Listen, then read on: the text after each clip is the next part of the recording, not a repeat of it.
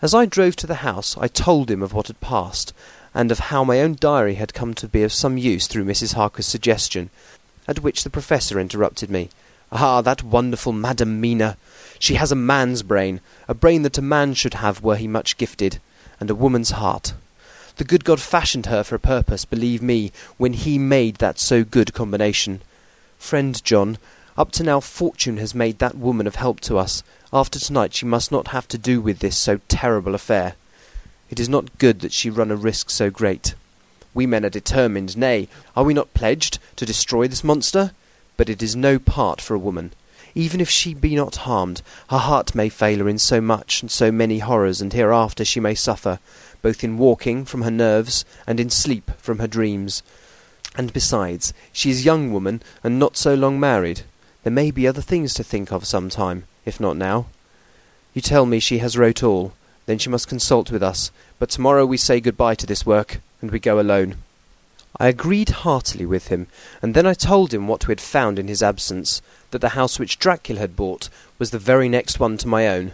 He was amazed, and a great concern seemed to come on him. Oh, that we had known it before, he said, for then we might have reached him in time to save poor Lucy. However, the milk that is spilt cries not out afterwards, as you say. We shall not think of that, but go on our way to the end. Then he fell into silence that lasted till we entered my own gateway.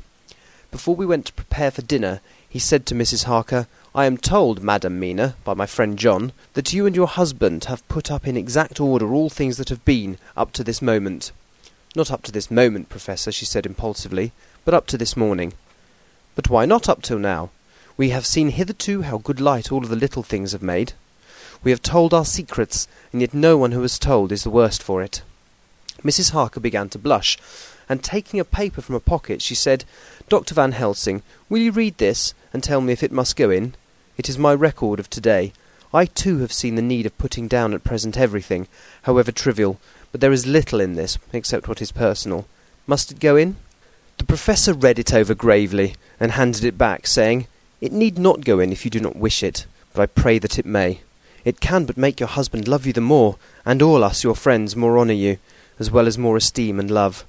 She took it back with another blush and a bright smile.